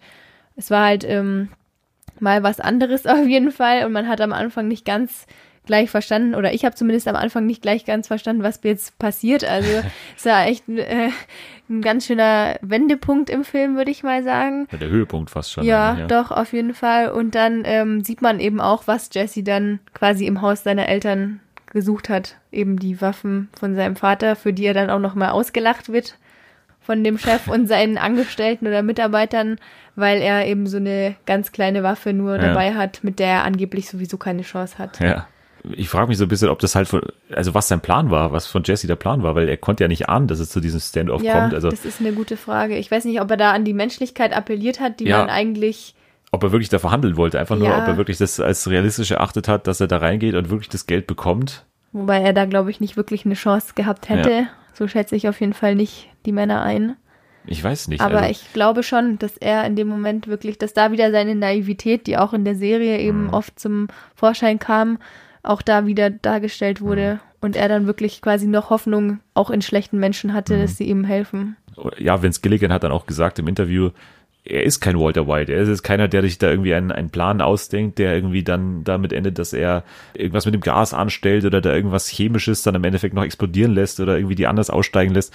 Das ist Jesse nicht. Er geht da einfach rein und er hat eh keine andere Wahl. Er muss irgendwie an das Geld bekommen. Ja. Es bleibt ihm nichts anderes übrig, als es erstmal so nett zu versuchen oder ich weiß nicht, ob vielleicht sein Plan sowieso war, das nur zu klauen, weil wie er da rumgeschlichen ist. Ich weiß nicht, ob das sein Plan war, vielleicht zuerst. Und dann sieht er halt, er muss jetzt da irgendwas machen, er muss da irgendwie jetzt aktiv werden. Weiß man nicht. Im Endeffekt fand ich es dann nur problematisch oder das ist so die einzige Sache, die ich mir nach dem ersten Schauen auf jeden Fall gedacht habe, dass wir haben ja vorher schon darüber diskutiert, dass Jesse ja kein geborener Killer ist oder nie so kaltblütig war und es nie mit dem Ziel irgendwo hingeht, jemanden umzubringen. Und dass er dann tatsächlich aber auch beide erschießt. Ja, das stimmt. Ich, ich weiß nicht, ob das so die einzige Sache ist, die wirklich was am Charakter Jesse Pinkman so ändert, was ihn jetzt so mit anderen Augen erscheinen lässt auf einmal. Wobei man natürlich sagen muss, es ist seine letzte Wahl. Also das ist, entweder stirbt er hier mit den komplett zugedröhnten Typen, die eh keine Skrupel haben, ihn umzulegen da, oder er muss über seinen Schatten springen und tatsächlich mal einen, einen geplanten Mord zu begehen, weil das waren ja bisher keine seine Morde, also die Menschen, die er ermordet, wie zum Beispiel Gail oder wie zum Beispiel auch wie er mit äh, Gas unterwegs war in Mexiko.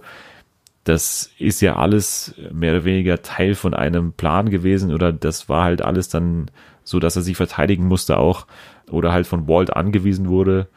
Aber hier ist er tatsächlich selber derjenige, der es entscheidet. Und das weiß ich nicht. Das muss, glaube ich, auch jeder für sich entscheiden, wie er da dazu steht, dass Jesse hier wirklich einen relativ geplanten Mord begeht, obwohl man halt sagen muss, dass es seine einzige Wahl ist. Ja, aber ich finde, da würde ich gerne noch was dazu sagen. Ich finde, genau an der Szene und dann auch ähm, in der Szene, wo man dann sieht, dass er mit dem Auto wegfährt und quasi dann das Gebäude explodiert hinter ihm, da finde ich, merkt man total den Einfluss, dass er so lange mit Walt unterwegs war. Also da hat er sich wirklich mal was abgeschaut bei ihm. also ich hatte dann das Gefühl, okay, ist das jetzt wirklich Jesse oder Walt, weil er dann in dem Moment dann wirklich was anscheinend gelernt hat und auch wusste, wie er das dann hinterlassen muss, um es als Unfall aussehen zu lassen. Ja, ich fand die Szene auf jeden Fall sympathisch, als er dann quasi auch von alleine aus sich aus der, aus der Klemme helfen konnte und dann nicht nur naiv war, sondern auch wirklich alleine was geregelt bekommen hat und dann eben auch ähm, ohne Walt die erste wirkliche Sache durchziehen konnte ja. und seinen eigenen Plan dann quasi durchgezogen hat. Ja, und ich habe auch in einer Review gelesen, dass Jesse äh, nicht ohne Walt zurechtkommt auf dieser Welt und dass man das ganz besonders in diesem Film sieht und das finde ich eigentlich zum Teil eigentlich wirklich falsch, weil gerade an solchen Szenen, wie er das äh, ganze Ding dann im Endeffekt explodieren lässt oder auch vor allem, dass er die äh, Führerscheine von den äh, Zeugen nimmt, ja. Äh, das ist eigentlich total schlau und äh, das ist eine Sache, die er bestimmt irgendwie auch von Walt abgeschaut haben könnte. Also, dass man eben nicht nur an sozusagen das Endresultat denkt, okay, die sind jetzt tot, ich kann mit dem Geld abhauen, sondern eben auch noch an die Folgen denkt. Das ist schon was, was, glaube ich, auch Jesse so im Hinterkopf hatte, auch die Situation mit seinen Eltern, wo er die Eltern rauslockt und so das sind halt alles Taten, die Jesse nie hätte tun können, als er damals noch der zugedröhnte Junkie äh, gewesen wäre, sondern man merkt halt wirklich, zu was er sich entwickelt hat und dass er schon auch so ein ja, gewisses Verständnis entwickelt hat, dass man eben auch an die Konsequenzen von seinen Handlungen denken sollte und in seiner Situation sowieso als meistgesuchter Mann in New Mexico wahrscheinlich. Ich finde jetzt eben, weil ich ja vorhin meinte, ich bin geteilter Meinung beim Film, das ist auf jeden Fall eine Sache, die mir super gut gefällt, dass Jesse jetzt in dem Film, finde ich, das allererste Mal auch seit der ganzen Serie genug Platz bekommt, um alleine sozusagen zu scheinen und äh, um seine Persönlichkeit und sein Können auch, was er in den ganzen Jahren auch erlernt hat, anscheinend wirklich ähm, zeigen zu können. Und er wirklich das erste Mal aus dem Schatten von Walt sozusagen heraustritt, weil ich in der Serie hatte ich immer das Gefühl, dass er ähm, als dümmliches Anhängsel dargestellt wurde, der nicht alleine ohne Walt überleben kann, wie du schon gesagt hast. Und ich finde, in dem Film wird es wirklich das allererste Mal ganz klar deutlich, dass das eben nicht stimmt. Also er kann sich auch selber durchaus aus der Patsche helfen und kann auch trotz seines Traumas und allem wirklich alleine sich da in der Situation behaupten. helfen und ja. behaupten auf jeden Fall, genau.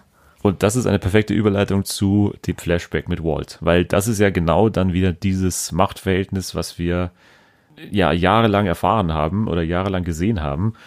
Jesse als der Schüler und Walt als der große Lehrer, der alles besser weiß. Und dann dieser Dialog an dem Tisch in dem Diner, wie es dann um den Schulabschluss von Jesse geht, den er ja gar nicht mehr weiß. Und dann Jesse sagt, sie standen doch sogar mit mir auf der Bühne und sie, haben mir zugeschaut, ich habe meinen Schulabschluss bekommen, also alles gut, ich könnte aufs College gehen und so weiter. Also das ist sind ja alles äh, so kleine Schnipsel, die dann wieder einem aufzeigen, mit welcher Arroganz Walter schon damals äh, halt ausgestattet war und die man als Zuschauer nicht so wirklich sehen wollte. Man wollte ihn halt als Antihelden sehen, man hat immer mit ihm mitgefiebert. Aber es war von Anfang an ersichtlich, was Walt für ein total verschobenes Weltbild hat.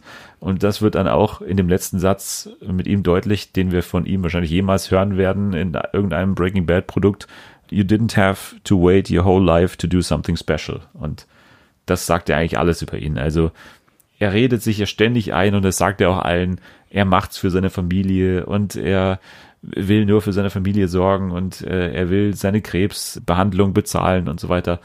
Aber im Endeffekt sieht er das Ganze halt einfach als großes Abenteuer und denkt nur an sich und denkt nur an sein Empire-Business und das wird hier nochmal ganz deutlich und finde ich auch passend und auf jeden Fall nochmal von Vince Gilligan auch ein, ein Schritt, den er gegangen ist, weil er sich ja immer gegen diese Sicht gewährt hat, dass Walt ja der große Held ist oder dass man mit Walt mitfiebert, hat er irgendwann auch nicht mehr verstanden. Also er hat ja irgendwann mal gesagt, ich kann keinen mehr verstehen, der Walt noch irgendwie leiden kann. Spätestens nachdem er Brock äh, vergiftet, aber auch schon früher. Also der lässt ja Jane sterben und so weiter. Das sind ja alles äh, Sachen, die man eigentlich keinem Charakter verzeihen kann. Und hier wird es dann nochmal auf den Punkt gebracht. Aber wie hat denn jetzt dieser Flashback für dich gewirkt? Hast du damit gerechnet, dass Walt dann irgendwann erscheint oder war das für dich eine Überraschung, als er dann aus der Tür heraustrat? Also ich dachte mir, bevor ich den Film angefangen habe, habe ich damit gerechnet, dass auf jeden Fall Walt einmal zu sehen sein wird. aber ähm, zu dem Zeitpunkt nicht mehr. Also ich muss sagen, auch diese Szene dann alleine, als Jesse in dem Hotelzimmer war, war schon ein bisschen irritierend. Also ich habe nicht gleich verstanden, ist es jetzt ein Flashback oder mhm. was passiert da gerade in dem ja. Moment. Und äh, auch, dass dann Walt sich sozusagen gezeigt hat, dann war es natürlich klar, es ist ein Flashback, aber äh, zu dem Zeitpunkt auf jeden Fall ähm, unerwartet meinerseits. Und ich habe jetzt heute auch passend dazu gelesen, das war ja lange ein Geheimnis, dass er überhaupt da vorkommen wird. Und er wurde ja sogar zu den Dreharbeiten im Privatjet eingeflogen und dann auch mit ähm, geschützten Transfer zum Drehort gebracht, damit das eben wirklich gar nicht an die Öffentlichkeit ja rauskommt, dass er da überhaupt mitwirkt. Und ich glaube, was ich auch lustig fand als Detail, dass es auch nochmal gezeigt hat, dass es wirklich gar nicht absehbar war, ist, ähm, ich weiß nicht, ob du das wusstest, aber beim, oder wahrscheinlich schon als größter Breaking Bad-Film, ähm, aber beim, bei den Dreharbeiten zum Film hatte er sogar eine Fake-Glatze. Ja, ja, das, aber das hat man doch gesehen, oder? Äh, ja, aber er wurde auf jeden Fall, er hat sich nicht den Kopf rasiert extra dafür, weil er ja parallel auch noch, glaube ich, am Broadway, Broadway zu sehen ist. Hat, ja. Und eben, um da auch nochmal zu verhindern, dass da äh, Gerüchte aufkommen oder damit es klar ja, wird, ja. dass er wirklich nochmal in die Rolle von Walt schlüpft, hat er sich sogar eine Glatze ankleben lassen. Ja, also ich finde, vom Aussehen merkt man das leider schon, dass es diese Fake-Glatze ist. Also es ist so ein bisschen aufgebläht, aber man hat so das Gefühl, was ist denn mit seinem Kopf los? Das ja, aber ich bin so. nicht auf die Idee gekommen, dass es sich um eine Fake-Glatze handelt. Ja, was also ich weiß es nicht. CGI oder was? CGI-Kopf. ja, also man hat es dann schon gesehen, aber das ist wirklich wieder auch eine Sache, die sieht man oder die sehe ich für eine Sekunde und dann habe ich sie ausgeblendet. Also das, damit habe ich kein Problem, das muss ich einfach so ehrlich sagen. Ich finde eher, wie du schon gesagt hast, für mich ist es nicht der stärkste Flashback in dem Film. Und das mhm. hat mich schon überrascht, weil es auch an meine Lieblingsstaffel äh, anschließt, beziehungsweise weil es sich äh, in meiner Lieblingsstaffel zuträgt, wenn dieser Flashback spielt. Ich sage ja immer wieder, Staffel 2 ist meine Lieblingsstaffel von Breaking Bad. Und es ist sogar nach einer meiner Lieblingsfolgen, Four Days Out, also wo sie da diese riesige Ladung Meth kochen in der, mitten in der Wüste, wo der äh, RV kaputt geht und so weiter das hat mich dann überrascht, dass es dann mich so rausgerissen hat eigentlich aus dem Film, weil an der Stelle hat es dann nicht wirklich gepasst, meiner Meinung nach. Oder es war dann natürlich schon noch eine besondere Szene, weil die halt eine Wahnsinnschemie haben, schon immer. Aber zu dem Zeitpunkt war sie nicht mehr notwendig, um den Film quasi gut werden zu lassen.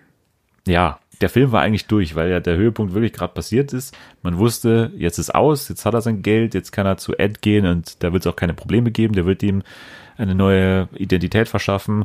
Deswegen ist alles, was ab da passiert, eigentlich Zugabe und deswegen ist diese Szene eigentlich wirklich Fanservice im besten Sinne. Es war ein guter Dialog, aber wirklich nach vorne gebracht hat es den Film jetzt nicht, aber ich will mich darüber eben nicht beschweren, weil im Endeffekt haben wir eine Szene bekommen mit den beiden und die auch einigermaßen charmant war. Er hat nochmal Bitch gesagt. Also er hat sich Ananas auf den Teller geladen. Und so, das war alles lustig, so alles gut. Von daher kann ich mich da nicht groß aufregen drüber, ehrlich gesagt. Es gibt aber noch ein Flashback, denn wir sehen dann, Jesse fährt mit Ed weg, fährt mit Ed äh, nach Alaska. Überall liegt Schnee. Er wird abgefragt, über seine neue Versicherungsnummer und sein Berufe der Eltern, Berufe der Eltern und so weiter, alles genau. Mögliche. Genau. Jesse hat perfekt gelernt, alles auswendig parat gehabt und äh, deswegen steht jetzt einer Zukunft ohne Sorgen für die nahe Zukunft erstmal nichts mehr im Wege.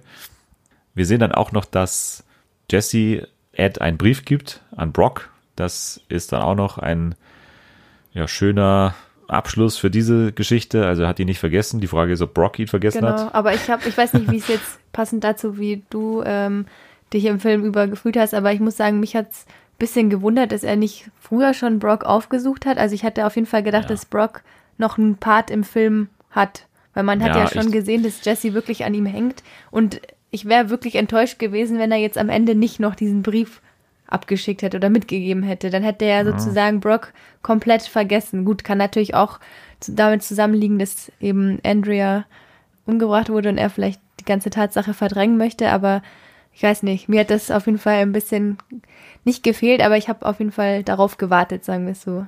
Also ich finde, das wäre wieder der dumme Jesse gewesen, wenn er das gemacht hätte, weil erstens wo ist der? Also er hat eine tote Mutter, die war alleinerziehend, der muss ihn erstmal finden. So, das wäre nochmal eine Anstrengung gewesen, die er unternehmen hätte müssen. Ich weiß nicht, wo er angefangen hätte. Also stimmt, ja. wo sucht man den dann? Und äh, wie erklärt Brock das, dass er von irgendjemandem einen Brief bekommt oder fällt das niemanden auf oder was? Aber wenn er den jetzt irgendwo aufgesucht hätte, dann gäbe es ja da auch Zeugen und vor allem Brock wäre dann Ja. auch wieder ein offenes Ende gewesen. Also ich weiß nicht, das wäre für mich nicht schlau gewesen, wenn, wenn er da wirklich nochmal persönlich vorbeigegangen wäre.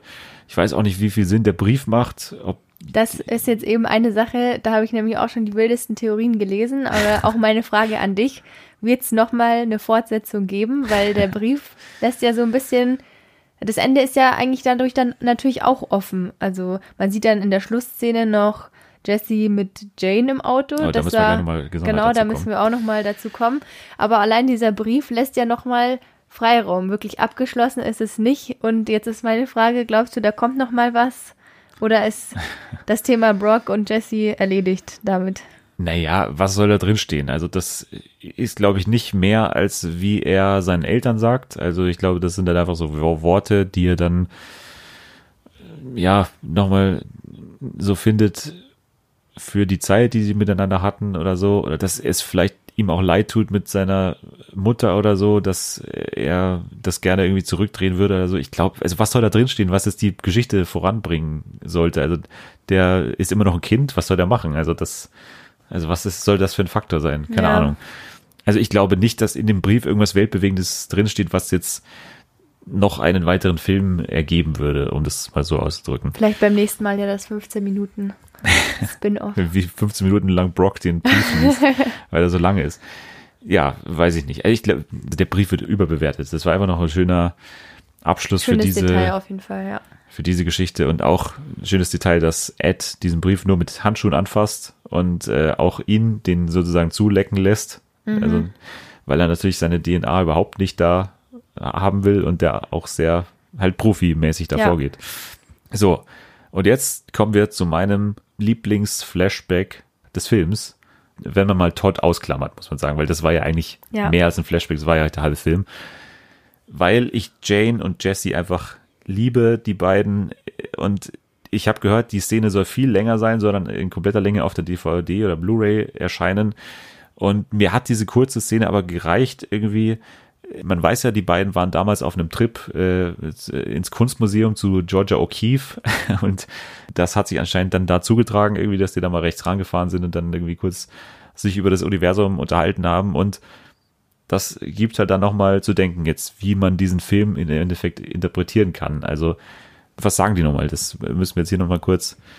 Ja, Jane sagte mir dann, dass diese ganze Philosophie, die sie ihm auch beigebracht hat, einfach dahin zu gehen, wo ein das Universum trägt oder wohin er einfach gerade will, einfach sich so treiben lassen vom Leben, dass diese Philosophie eigentlich totaler Müll ist. Also, dass sie, sie im Endeffekt dahin gebracht hat, dass sie dann tot war. Also, das hat sie in den Drogensumpf getrieben und so weiter, hat sie dann im Endeffekt auch zu Jesse gebracht. Wenn man das im Hinblick auf Jesse interpretiert, ist natürlich auch die Sache, Jesse muss endlich seine Entscheidungen für sich treffen. Er muss eben nicht mehr abhängig sein von irgendwelchen Drogenfreunden, die er damals in der Schule hatte. Dann später natürlich auch von Walt war er total abhängig und dann auch in Gefangenschaft. Also er war immer fremdbestimmt im Prinzip.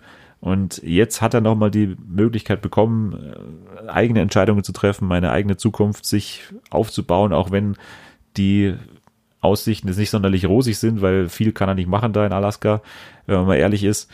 Aber diese Freiheit, eigene Entscheidungen treffen zu können, das ist was, was er jetzt wieder gewonnen hat und das wird ihm da anscheinend klar. Also wenn wir den äh, Flashback so interpretieren als etwas, was ihm da gerade durch den Kopf geht, dann ist es schon dann im Endeffekt ein Happy End, weil er ja, realisiert, dass er jetzt endlich mal selbstbestimmt ins Leben gehen kann. Ja, ich, also ich habe es ein bisschen anders quasi interpretiert. Also an sich den ihren Text natürlich genauso wie du, so versteht man ihn ja auch, aber ich musste in dem Moment auf jeden Fall dran denken, weil dann im Endeffekt er mit mit Jane im Auto saß und nicht mit Andrea. Ich hatte erst gedacht, okay, das ähm, hat vielleicht was damit zu tun, dass Jane wirklich seine große Liebe war in der in den ganzen Staffeln und er sie auch nie vergessen hat. Also er wahrscheinlich über ihren Tod nie komplett hinweggekommen ist.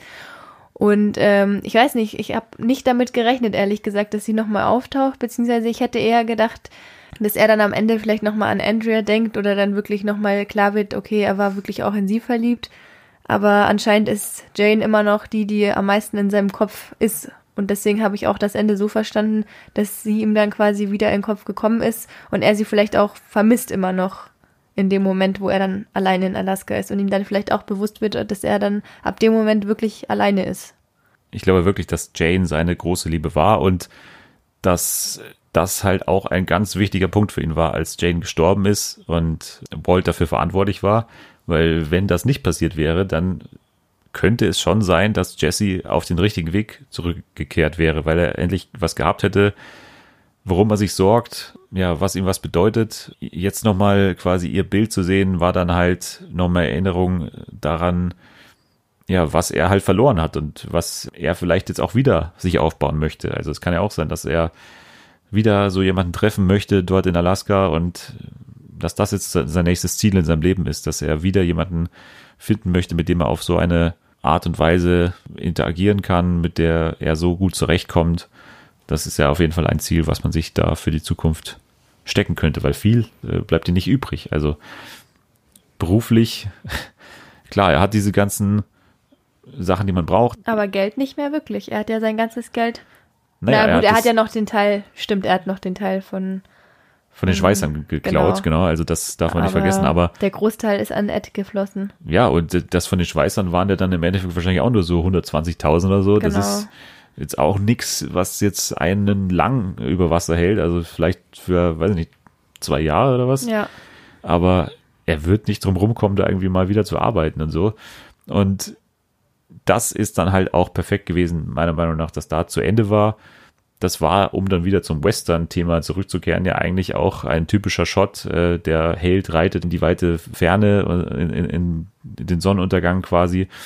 Das spiegelt natürlich auch das Ende von Breaking Bad. Also erstens, Jesse fährt schreiend und aufgeputscht und aus der Gefangenschaft kommt, äh, da äh, autofahrend, wie wir ihn dann am Anfang des Films auch sehen. Und jetzt haben wir Jesse, wie er eine hellere Zukunft vor sich sieht in Alaska und das war dann auch ein ganz schönes Endbild, weil es eben, wie ich schon anfangs gesagt habe, weil es das Ende von Breaking Bad nicht kaputt macht. Also diese Offenheit, dass man nicht genau weiß, was Jesse in Zukunft macht. Also man sieht nicht, oder es kommt keine Texttafel irgendwie. Jesse war dann irgendwie noch 40 Jahre lang äh, Holzfäller in Alaska oder so, sondern es ist halt weiterhin offen, aber wieder auf eine Art offen, die einem einen sehr guten Eindruck davon gibt, was da noch passieren wird. Also viele Möglichkeiten gibt es nicht und deswegen ist es genau das Ende, was ich mir eigentlich gewünscht hatte. Also du bist zufrieden. Ich bin auf jeden Fall zufrieden mit dem Ende und bin sehr froh, dass es keine absolute Finalität halt da gibt. Also dass es nicht mir vorserviert wurde, okay, das ist sein Ende und damit müssen wir jetzt klarkommen, sondern ja, das jetzt, würde es auf jeden Fall kaputt machen. Genau, er hat jetzt eine Zukunft vor sich und die kann entweder positiv aussehen oder negativ, das ist ganz ihm überlassen, wie er diese Entscheidungen trifft. Ich hatte ja am Anfang schon dir gesagt, dass ich gemischte Gefühle hatte oder gemischte Meinungen zum Film. Ja. Und ich muss sagen, ich hatte, also mein Problem war hauptsächlich das Ende. Okay. Nicht, dass es offen geblieben ist, das fand ich super. Aber ich muss sagen, ähm, ich fand den ganzen Film alles in einem. Klar, die ganzen Flashbacks waren natürlich tragisch. Man hat gesehen, was Jesse alles durchgemacht hat. Aber ich fand den Film für Breaking Bad Verhältnisse schon fast zu romantisch. Also es war ja quasi durch und durch dann ein Happy End. Natürlich hat er sich zwischendrin schwer getan, aber es ist quasi nichts passiert, was ihn zurückgeworfen hätte oder was wirklich schlimm gewesen wäre. Und ich meine, in der, in der Serie am Ende, das war ja ein, also ein Blutbad, klar, sowas habe ich jetzt nicht nochmal erwartet, aber der Held bzw. Anti-Held ist auch gestorben, also es ist auf jeden Fall nicht happy ausgegangen, die Beziehungen sind abgebrochen und alles. Und jetzt in dem Film, und da, ich finde, das hat auch für mich damals das Ende wirklich so erfolgreich gemacht, dass es dann kein, kein typisches Hollywood-Ende war, wie im Disney-Märchenfilm, wo ähm, er wieder mit, also Walt wieder mit seiner Familie vereint war und, ja, und alles, also ja, auf jeden Fall, oder beide überlebt hätten, sondern das ist wirklich einer gestorben und nicht nur er, sondern auch viele andere. Und im Film hat mir das ein bisschen gefehlt. Also ich fand, es war alles in allem insgesamt zu positiv oder zu einfach. ja, ich weiß nicht, ob es zu positiv ist, weil äh, er ist halt traumatisiert für sein ganzes Leben, also durch die letzten Jahre. Und wie gesagt, positiv ist er auch nur jetzt darauf zurückzuführen, dass er halt frei ist oder dass er nicht tot ist oder dass er nicht in Gefangenschaft ist oder dass er nicht festgenommen wurde. Das ist ja das einzig Positive an der Situation. Er ist einsam, er ist abgeschieden von der Öffentlichkeit, er aber er hat ja gewisserweise die Möglichkeit, komplett von vorne anzufangen. Ja. Und, ähm, und er hat auch, was glaube ich auch für ihn selber oder für seine Persönlichkeit auf jeden Fall in dem Sinne ein Happy End ist, er hat sich selber bewiesen und auch den, den Zuschauern, dass er keinen Walter White braucht, um sich selber zu retten, sondern dass er das alleine kann und wirklich auch gut kann. Mit Ausnahme von ein paar Situationen, wie zum Beispiel der Polizei ja, äh, bei gut. Ed und so. Also ich finde, da gab es schon ein paar Szenen, die dem äh, widersprechen oder das, die halt schon aufzeigen, dass er natürlich immer noch der Junge ist von der letzten Reihe in, im Chemieunterricht damals. Das steckt immer noch drin und das wird man auch nie aus ihm herausbekommen. Irgendwie diese Naivität, das ist klar, aber im Endeffekt hat er was gelernt. Er ist kein Mastermind, er ist kein Walter White, aber er hat was gelernt und er hat eine Zukunft vor sich, die äh, zwar eine Zukunft ist, weil sie ihm einige Jahre wahrscheinlich noch versprechen wird in Freiheit, aber wo er erstmal mit seiner Vergangenheit klarkommen muss, die traumatisch war und wo er sich jetzt auch kein Leben mehr aufbauen können wird, was ihn wahrscheinlich komplett zufriedenstellen wird. Also deswegen kann ich es jetzt nicht als komplettes Happy End eigentlich sehen, weil dazu ist es dann, wenn man mehr drüber nachdenkt, dann doch zu, ja, tragisch. Auch nach der Show ist die Show nicht vorbei. Wendlers Eigenliebe kennt keine Pausen. Ich höre mich unglaublich gerne. Ich wäre ja auch mein größter Fan. Also wenn ich nicht der Wendler wäre, würde ich mir wirklich überall hinterherfahren. Wirklich wahr. Das ist nicht nur so ein Spruch, sondern ich habe viele Jahre immer gehofft, dass irgendwann mal ein Künstler kommt, der das macht, was ich jetzt mache. Aber es gab sowas nicht. Okay, Julia, dann sind wir natürlich schon wieder zu fortgeschrittener Stunde hier. Äh, deswegen mache ich jetzt schnell. Ich habe aber noch einen Tipp für euch oder für dich auch vielleicht. Den wollte ich schon ewig mal geben und jetzt passt es auch rein weil es geht auch um Schule. Die klassische Schulserie Breaking Bad ist jetzt wahrscheinlich endgültig zu Ende und deswegen habe ich eine Schuldokumentation mitgebracht und zwar äh, heißt die America to Me und ist zehnteilig. Die Episoden dauern jeweils eine Stunde, glaube ich. Ich bin darauf gestoßen im letzten Jahr eigentlich, weil es viele Fernsehkritiker auf ihre besten Liste gepackt haben. Und da habe ich mich erstmal so gefragt, hä, eine Dokumentation über Schule, was kann daran so besonders sein? Und dann habe ich es mir in diesem Jahr mal angeschaut und es ist wirklich, ja, eine unfassbare Arbeit. Also die Dokumentation ist von Steve James, der war auch mal Oscar nominiert für Abacus und Hoop Dreams, also so eine Basketball-Dokumentation war es, glaube ich.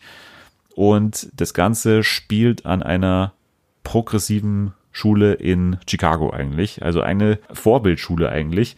Und es geht um, grob gesagt, die ja, Rassenkonflikte in den USA. Und es wird halt eigentlich aufgezeigt, wann oder in welchem Alter das Ganze schon losgeht, an einer eigentlich vorbildlichen Schule, wo darauf geachtet wird, dass zum Beispiel das Board der Schule, also diese Schulleiterfraktion ähm, ähm, aus verschiedenen Ethnien besteht und dass da Frauen und Männer gleich verteilt sind und so weiter, dass Lehrer gescheit ausgebildet sind, dass ja auch extrem auf äh, benachteiligte Schüler eingegangen wird.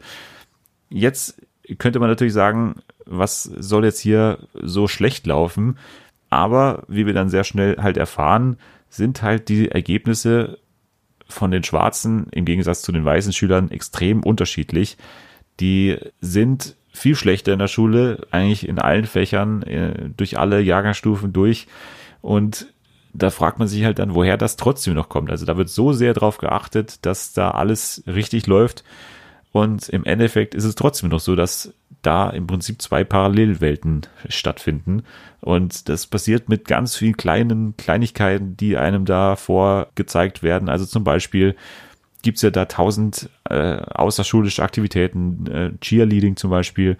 Es wird gezeigt, dass die meisten Cheerleader in dieser Schule schwarz sind. Dennoch sind die schwarzen Cheerleader die angeblich nicht so tanz ähm, Schülerinnen, die stehen am komplett anderen Ende des Footballfelds und stehen halt genau da, wo zufälligerweise auch die ganzen schwarzen Menschen auf den Tribünen sitzen oder Schüler auf den Tribünen sitzen. Und währenddessen ein paar hundert Meter weiter stehen halt die weißen Cheerleader und werden als die angesehen, die angeblich mehr Tanzerfahrung haben.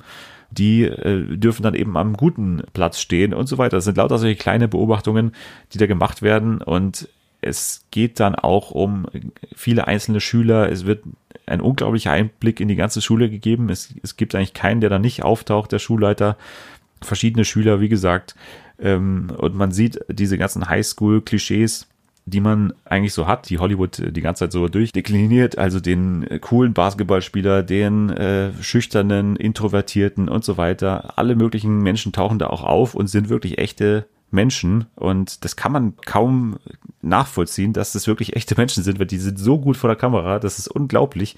Man denkt, das kann nicht echt sein und es muss äh, eine unfassbarer Aufwand gewesen sein, diese äh, Dokumentation zu drehen, weil die sind wirklich bei jedem dieser Schüler zu Hause dabei, die sind in allen Unterrichtsstunden dabei, die sind unter den persönlichen Gesprächen in der Cafeteria dabei. Das ist mir unerklärlich, wie das einigermaßen authentisch rüberkommen kann, aber es ist, es kommt total authentisch rüber.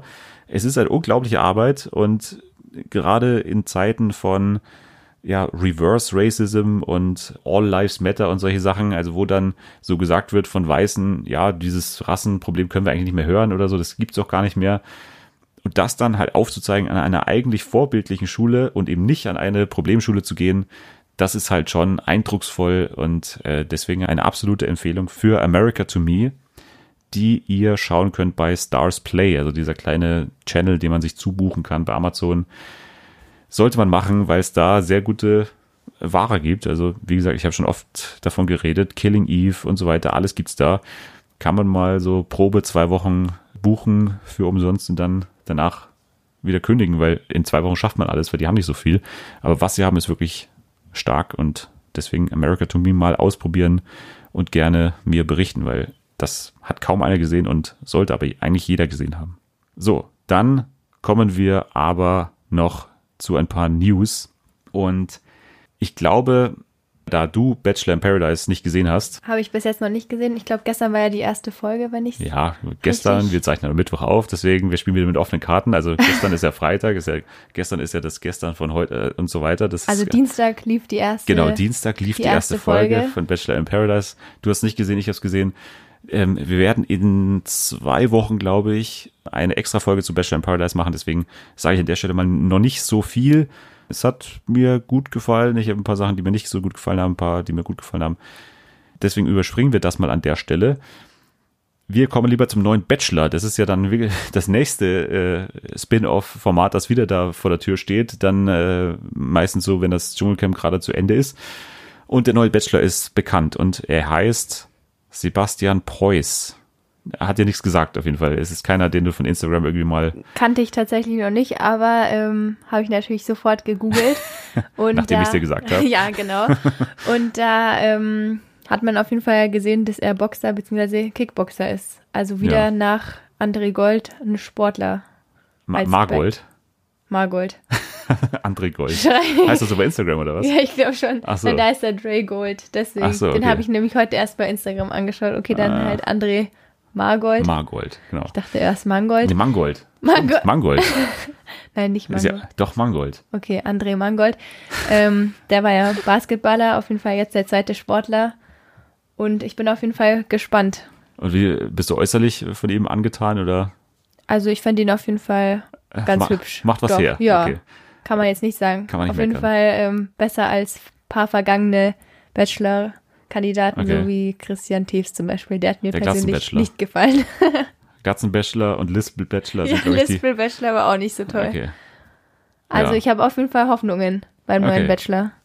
Ja, das ist doch dann die Hauptsache, dass du da mit guten Hoffnungen reingehst. Ich bin ja aktuell so ein bisschen Bachelor müde, beziehungsweise nach Bachelorette. Die Staffel fand ich echt kacke, muss ich sagen. Deswegen, ja, hast du übrigens gehört, dass sie sich schon getrennt haben? Ja, das wurde ich ja, glaube ich, gestern oder vorgestern verkündet. Ich glaube also, am Dienstag, ja. Genau.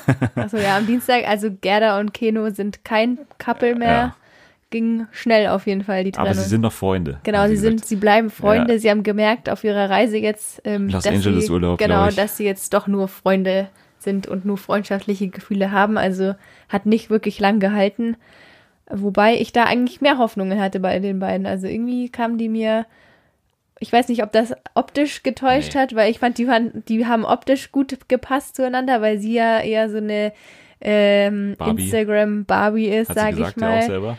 Und er hat eben auch in dieses Instagram-Klischee, äh, Blogger-Klischee gut reingepasst, finde ich. Deswegen hatte ich eher das Gefühl, okay, das könnte vielleicht was werden oder wenigstens ein bisschen länger Ja. halten. Jetzt war es doch extrem schnell, kam die Trennung schon, Ja. aber gut, so ist es halt. So ist es halt und ich habe da von Anfang an nicht dran geglaubt. Ich habe von Anfang an gesagt, dass ich nicht mit Gerda zurechtkomme als Bachelorette und der diese Rolle überhaupt nicht abkaufe und dass die da überhaupt jemanden sucht. Ja, fand Überrascht mich jetzt nicht so wahnsinnig, dass die jetzt da schon äh, getrennt sind. ich, die fand ich auch nicht so glücklich gewählt, muss ich sagen. Ja, also Bachelor können wir abhaken, haben wir besprochen. Wir freuen uns drauf.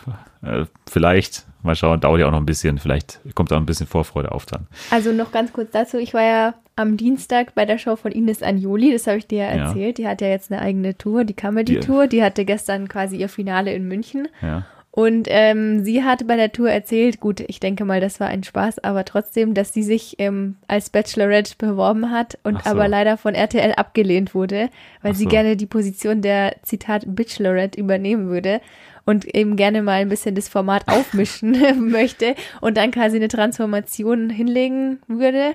Und ich muss sagen, ich fand die Idee eigentlich gut, weil ich finde, Ja. also langsam, wie du gesagt hast, ist man schon ein bisschen müde von den ganzen Kuppelformaten. Da gibt es jetzt auch extrem viele wieder. Ah, Ich war ja angetan von Love Island. Ja, du warst Love Island Fan. ich habe es nicht angeschaut, aber ich muss sagen, ich fände mal so einen Cut bei Bachelorette in Form von Ines Anjoli echt gut. Also sie wäre auf jeden Fall meine Traumkandidatin als Bachelorette oder Bachelorette. Okay, ja, gut, wenn äh, RTL zuhört, vielleicht können Sie das vielleicht nochmal äh, als kleine Anregung hier verstehen. Also denkt vielleicht nochmal drüber nach, wenn diese Bewerbung tatsächlich vorliegen sollte, dann vielleicht mal zurückrufen. ja, also wir haben jetzt nicht mehr wahnsinnig viele interessante News. Also wir brauchen jetzt nicht hier die Dancing on Ice Kandidaten eigentlich anschauen. Wir brauchen auch nicht besprechen, dass Nina Bott aufhört als Moderatorin von Prominent. ich glaube auch, äh, Sarah Lombardi wird Co-Moderatorin von United Voices neben Jochen Schropp. Das ist auch interessant. Nein, wir brauchen jetzt hier nicht mehr Grill den Hensler. Nein, nein, nein, nein. Alles, ist alles gut. Eine Sache vielleicht noch, die neue deutsche Netflix-Serie, die da vor der Tür steht anscheinend, also die jetzt in Produktion gehen soll von den Machern von Dark. Also für einige, die das mehr mochten als ich, durchaus interessant. Also Baran Bo Oda und Jantir Friese werden eine neue Serie bekommen. Ist ja keine Überraschung, das läuft ja ziemlich gut äh, auf Netflix. Kann man nicht sagen, aber bestimmt, ich kenne die Abrufzahlen nicht. Und sie verfilmen jetzt Daniel Kehlmanns Roman namens Till. Hast du den gelesen? Habe ich nicht gelesen. Hast du nicht gelesen. Okay, es geht um Till Eulenspiegel anscheinend, der in die Zeit des Dreißigjährigen Kriegs geworfen wird und da so dieser gesellschaftliche Zerfall soll da irgendwie klar werden. Ich habe es auch nur so überflogen, aber alleine in Deutschland wurde das Buch 600.000 Mal verkauft, also anscheinend doch ein Buch, das an mir vorbeiging. Ich, wie, wie, viel, wie so viele Bücher, glaube ich. Ich verfolge den Buchmarkt nicht so ganz äh, aktiv, glaube ich. Also, neue deutsche Netflix-Serie kommt und wir gehen jetzt. Wir äh, verabschieden uns jetzt. Davor aber noch, wo können die Leute dir folgen, beziehungsweise wie heißt du auf Instagram? Also auf Instagram heiße ich Julia-Milo. Ja, Ähm, weil du so großer Fan bist von dem äh, Musiker.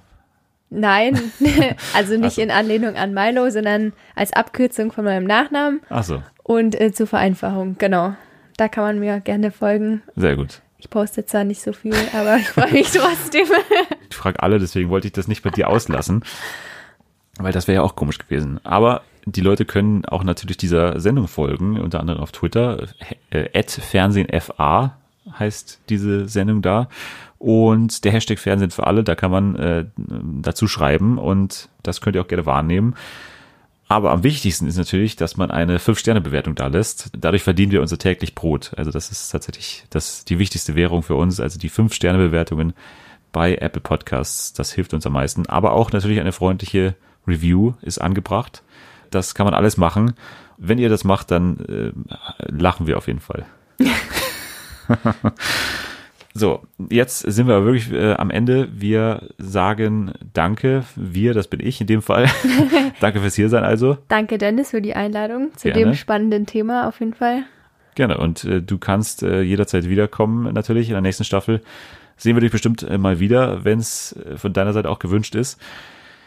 Wir sprechen in der nächsten Folge wieder über eine Serie und zwar über Modern Love bei Amazon. Deswegen könnt ihr das schon mal euch reinziehen. Äh, Da werden wir auf jeden Fall drüber sprechen. Das wird sich drehen um eine New York Times Kolumne und äh, unter anderem Tina Fey wird daran mitwirken und äh, ich freue mich sehr, da mal reinzuschauen und am nächsten Freitag dann darüber zu sprechen.